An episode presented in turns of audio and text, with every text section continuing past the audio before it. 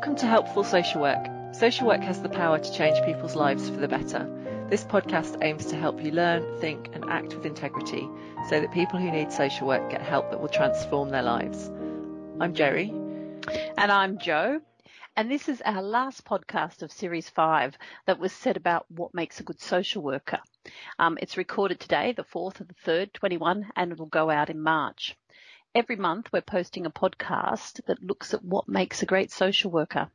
And we started in April with the overall ingredients and we've been looking at each of the domains of the professional capability framework in England. We've been looking at practice domains and the last podcast was on context and organisations and the final one this month is on professional leadership. Yes, it's hard to believe we're nearly at the end of series five, isn't it? And it is thanks to everyone again for, for listening. Um, we're at kind of 90,000 downloads now.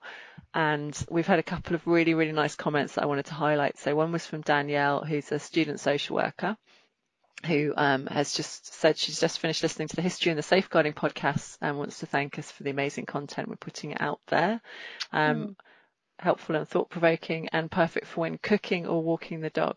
So Wow, that's, that's good, good, suggestions. Yeah. and I also had a really nice um, email from Mary in Cork, University College Cork, who's a second year student, um, who says she loves the podcasts and has found them useful for her reflective journal. Fantastic. So yeah, please do um, keep in touch. And let us know how you're um, finding the podcasts, what you're using them for, and if you want to put a rating on iTunes, that obviously helps other people to find us. And you can contact us through our website www.helpfulsocialwork.com. Well, now, so this is the final time, as we said, um, looking at that professional capabilities framework. And we always start off um, looking at what the framework itself says. And we concentrate on the um, journey of an experienced social worker, practitioners who are experienced in their work, because this is either something for us to aim for or something to support any social worker. And it usually captures what the domain's all about. So professional leadership says we should promote the profession and good social work practice. We should take responsible for professional learning and development of others, develop personal influence and be part of the collective leadership and the impact of the profession. I just love that last line there. I think that's fantastic. Mm. Um, you know, and so how do we do that? Well, we develop and show our leadership, show our leadership individually and collectively through promoting social work's purpose, practices and impact. And we achieve this through diverse activities. And they might include things like advancing practice, supervising, educating others, research, evaluation, you know, writing, using social media positively, contributing to policy, um, and we can promote organisational con- contexts that are conducive to good practice and learning as well. We can work in partnership with people who use services and stakeholders in developing our leadership and aims for the profession. So that collaborative working. Oh, yeah, and I think it's great that this is the final domain that we're looking at, as it does really kind of tie the others together, and um, particularly this thing about showing our leadership through promoting purposes, practices, and impact, um, because that's what the domains of the professional capabilities framework cover. So, in a way, everything that we're doing, um, if we're role modelling as part of that, is about professional leadership, um, and this one really just kind of brings it um, almost to a close um, which is why we're looking at it as the last domain. Um, and I think it's also really good that we're looking at this in World Social Work Month, just before World Social Work Day, uh, when we are thinking about what we want to celebrate and um, and highlight from the profession. And you'd want your professional leadership to be about the best bits of social work. Absolutely. Um, and there's a, there's um, the statements in the domain which we which we normally go through, and I wouldn't mind just highlighting a few of them. Um, and for me, one of the ones that stood out was to promote and develop social work's purpose, practice, and impact within my organisation, with colleagues, including those of other disciplines, and more more widely where widely where appropriate. And I think for me, you know, being able to really explain what social work is and how it matters to other disciplines is is something that's really key.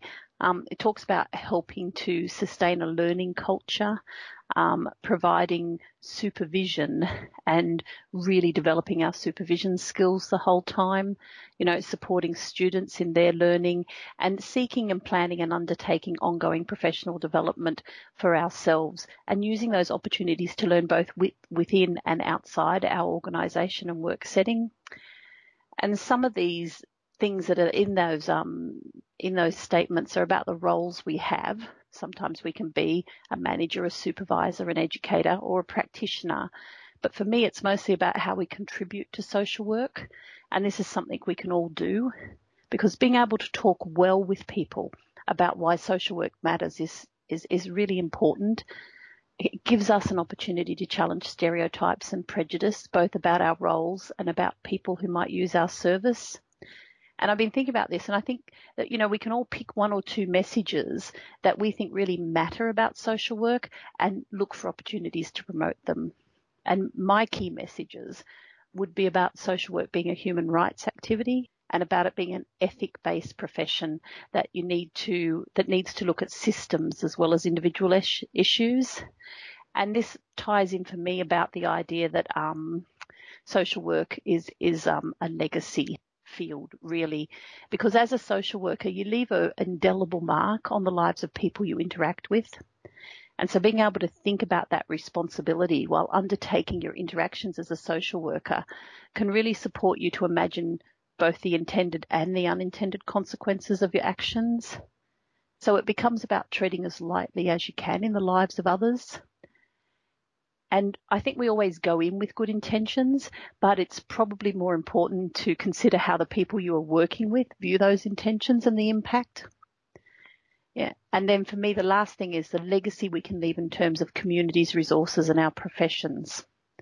So if we're given a platform or an opportunity to contribute and we have the time and the means of doing so, it's just an incredible gift because not all people are given the opportunities um, and part of what we need to be able to do is recognise the opportunity to have impact on our profession or our community as both a kind of responsibility and an honour, and be willing to grab it when it when it's in front of us.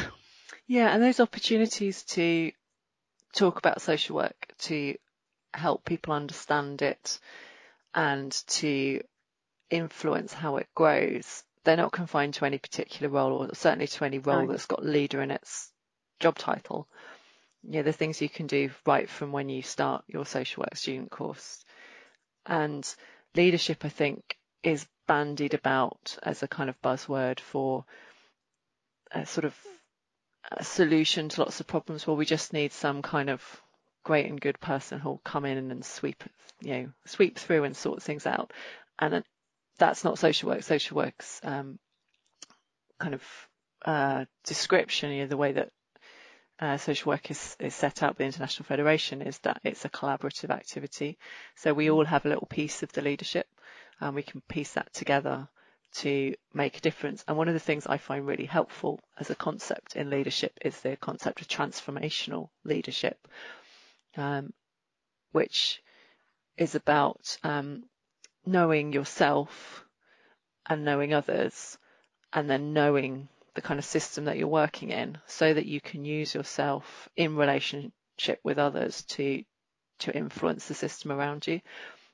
And so that the the legacy as you've talked about that you leave isn't I accomplished these things but it's I made these changes with others. And I think it really is a, a mm-hmm. collaborative change that we're looking at in social work. Um, the, the profession as a whole all of us working together create some kind of um, transformation of the societies and systems that we work within.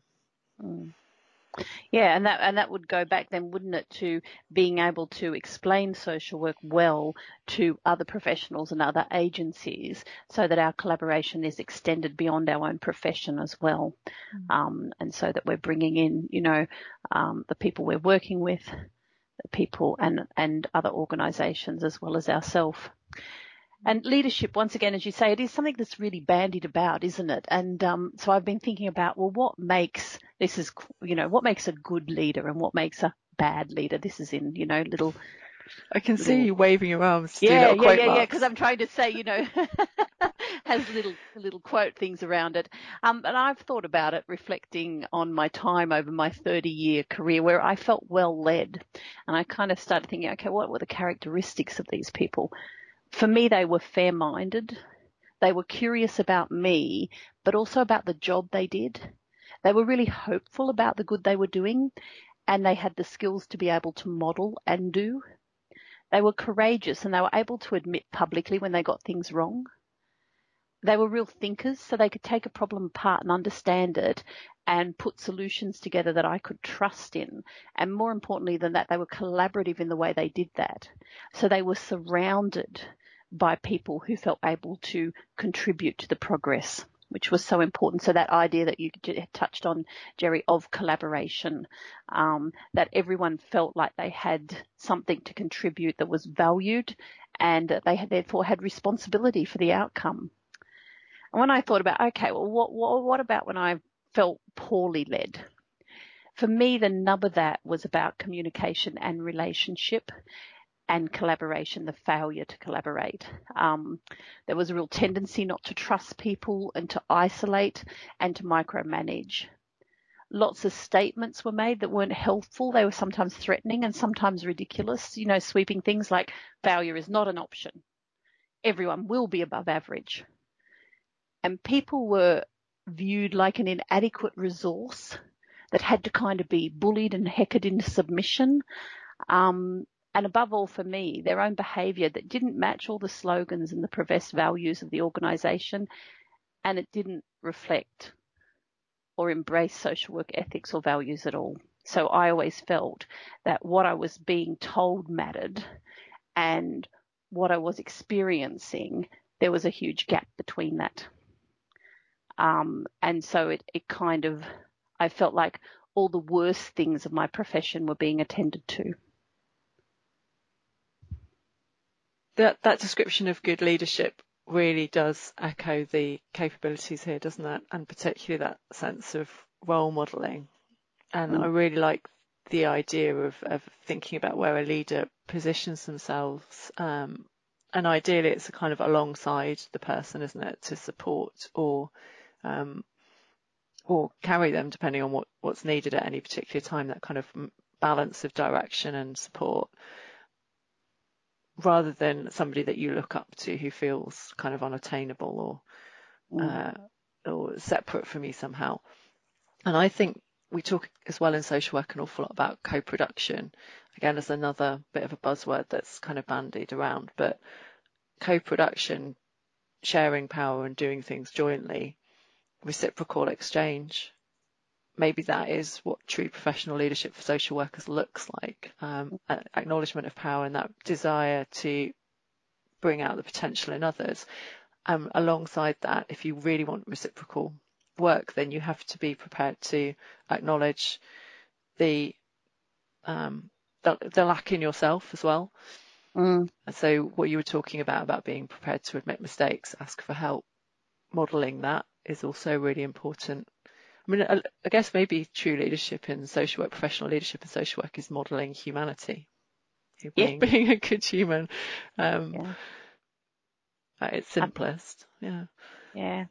And I really think anyone can be a leader actually. I don't think that you need to have a title or position, although both can help when, when we think about power and the power dynamics when we're in organisations. But the people who've most nourished and built my social work practice haven't actually been in formal positions of leadership. Because sometimes they've been a colleague, colleague whose courage in the face of enormous difficulty has been really inspiring. So that ability to keep going, to keep pushing and keep advocating. Sometimes they've been a friend who actually hasn't backed away from calling out my attitudes and practice when it's needed challenge. And they've been willing to hold a mirror up to me and take the pain that I revealed when I actually recognized that reflection, you know.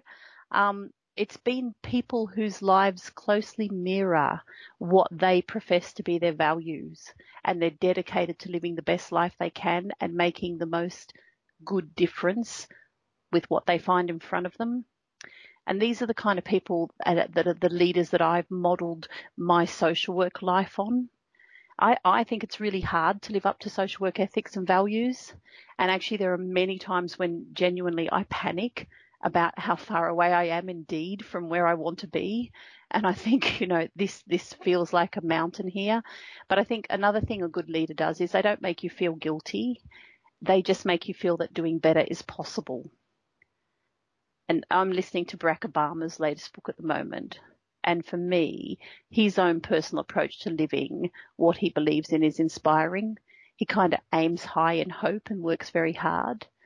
And I know this won't be everybody's role model for leadership, and I think that's fine. But I do think it's helpful to take the time to think about people you admire and understand what it is that they are motivating you to do. Yeah, one of the things I admire definitely is perseverance because this is a work in progress for each of us as within our own professional leadership role, wherever we find ourselves, but it also is for social work kind of setting itself out to be a role model as a profession. Mm. So there's this element of the professional leadership domain that I wanted to talk about, which is about promoting the profession and good social work practice. Mm. I just think it's quite important to acknowledge that the social work profession and good social work practice haven't necessarily and aren't necessarily um, being the same thing. Uh, so there's a really interesting article that I've been reading recently from the British Journal of Social Work, um, came out in September 2020, by um, Vasilios Ioakimidis and Nikos Trimikliniotis, uh, called Making Sense of Social Work's Troubled Past, which is about recognizing the history that social work has and the, and the present that it has um, in order to build a future where we can actually be more more close in our practice to what we aspire to be. And you know, the article is, is, really, really interesting and, and, talks about troubled histories, you know, the, the, the ways in which social work um, didn't live up to its values and ethics and also didn't recognise that it wasn't as yes. well because we're bound up in um, so many of the kind of uh, colonial and oppressive histories that there are. And, and what they propose is that um, that that we look at those histories to recognise three really important factors that still exist. So the first is that um, when social workers or social work as a profession thinks of itself as a kind of technical kind of job mm. and politically neutral, then we can lose sight of the well-being and human rights of the people we work with. So we're not, we can't be procedural. Procedure is dangerous because it loses sight of humanity. Um, the second thing is that there is a tendency in social work, as there is in other, in you know, in all of us, to prioritise our own reputation and self-image above the people that we're there to serve, and that's something we really need to counter. And the other is that um, social work does have strong ethics, but those ethics can be quite um, individual at times. Mm. So they're about you, individual social worker, should meet this standard or meet that standard. Um, and if we really embrace the code of ethics, it is a collective activity as well. And it's not just about um, an individual's responsibility, it's about our collective support to one another. And it's not just about individual help to one person, it's about our collective act- action in society. So we do have some, some tendencies that we need to kind of counter in order to be able to really role model as a profession. Um, mm. and, and what they propose is that you know, the, the authors of this article, what they say is that unless we take account of that um, and are really honest about the the history, we can't be transformative in the way that we want to be. Yeah, that's so important to think about. And, and for me, um, you know, social work does continue to be a profession that can be used for better or worse. And that is experienced by some people who get services as oppressive. And we, we need to, as you say, be really uh, trying to look at what we're doing from other people's viewpoint and to really understand how it feels. And that to me is why holding on to social work values really matters so much. We need to be able to understand what we're asked to do from a human rights perspective and from the perspective of the people we're working with. And we need to ask ourselves, is it right? Is it fair? Is it helpful? Is it proportional? You know, and all of this will take a really big step change for social work because we're going to have to move away from identifying most strongly with our place of employment to identifying with our profession, but also identifying with the people who use our services. You know, and, and it takes a lot to be able to challenge the role and the task. I, I was really struck by, by number one, number two, you know, that kind of seeing yourself as neutral. I'm just doing my job. It takes a lot to challenge your employer when that job, that task doesn't fit in with social ethics, um, social work ethics. And that means that we do need a really strong voice and strong professional recognition um, and identity to do this well. But it also means that the people who use our services need a really strong voice. So making sure that we're always empowering service users and helping them advocate um, for what it is that they need and, and helping people drive development in services that they need is, is really important, isn't it? Because otherwise, you know, our policy and our practice are so strongly affected by the social context and what is deemed as right. And because we have a role to distribute resources, sometimes we can be distributing those resources um, to people who are deemed to be deserving you know. Um, so I think I think there's there is lots of fabulous fabulous work happening all around the world in social work, and there's a really great field of research growing up around strength-based person-centered work. The article you just talked about. So there's a lot out there for us to be able to think about. It's about holding this stuff in mind, isn't it? And then making making some noise about it. I think one of the things that really helps us is the is, is that this is a global profession because we are so mm. um, affected by the kind of culture and structures around us that when we look at what's um, what social work is doing in other countries or in other places, uh, it can really help us to think about the potential um, and the and the ways in which we we could act differently or, or lead differently or role model differently. So World Social Work Day, which is on the 16th of March, um, but it's being celebrated through the whole of March um, in the UK and in the USA and, and in various other places that are um, going going to town on it. Um, it's it's a chance to to learn from others um, and to celebrate good and to, to, to take good practice from around the globe.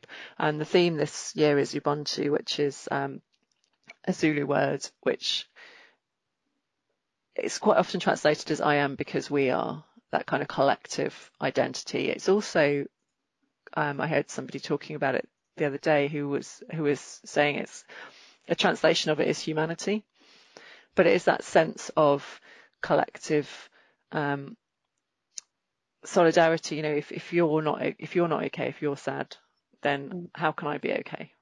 Mm. Uh, and I think again that that learning from other philosophies and other cultures and other practices is a way of really helping us understand how we can enhance our work.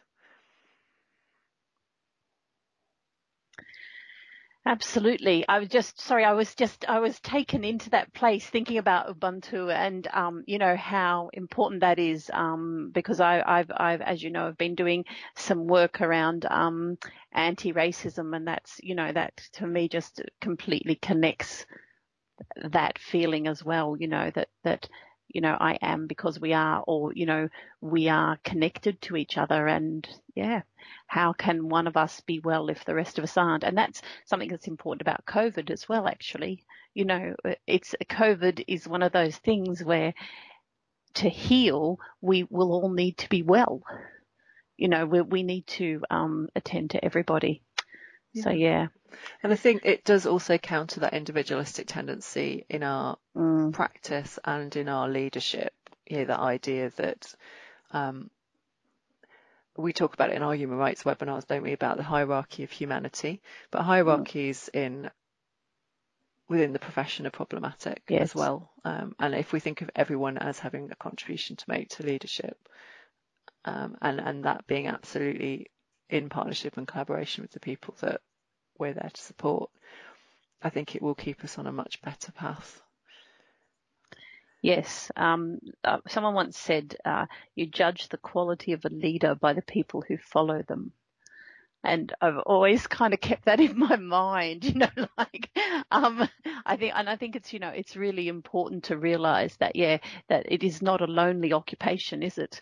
It, it is definitely a collaborative occupation and it's, and you might have that title, but you're only as great as the as the people who are around you. I think that, that that's mm. really and one of the greatest um, one of the greatest opportunities and, and pleasures, I guess, of social work is something that many of my colleagues have talked to me about when they've been supervisors or practice educators and mm. they've had the opportunity to bring other people on or, or you know, people acting as mentors. When you see other social workers flourish, um, that's a really wonderful thing yeah. to be part of. And again, you don't have to be in a particular role for that. I, I, I see students mentoring others, um, mentoring social workers, mentoring leaders. You know, there's, you can, you can, um, bring out the best in people from whatever place you're, you happen to mm. find yourself. And that's a, um, that's a kind of a two-way street too, isn't it? Because I know I'm I'm incredibly privileged to do as much teaching as I do, but it's a, a rare day where I don't walk away going, wow, okay, I hadn't thought about it like that. You know, that, that the, the chance you have to listen to people talking about their profession and thinking about what they do is very enriching. It's, it's a wonderful thing. Yeah. So Jerry, our hundredth episode. We think like it, this is pretty much the hundredth. Yeah, it's a bit hard to tell because we did a couple of random retakes and a couple of like, here's an introduction to a series, and I did a rogue Russian podcast as well. So, uh, well, social web podcast in Russian. So it's approximately our hundredth, okay. and, and, it's certainly you know pretty much the end of series five. We've got one more yeah. episode to record, which is the review of the year, mm-hmm. which will come out um, shortly yeah, we're looking ahead to Series 6.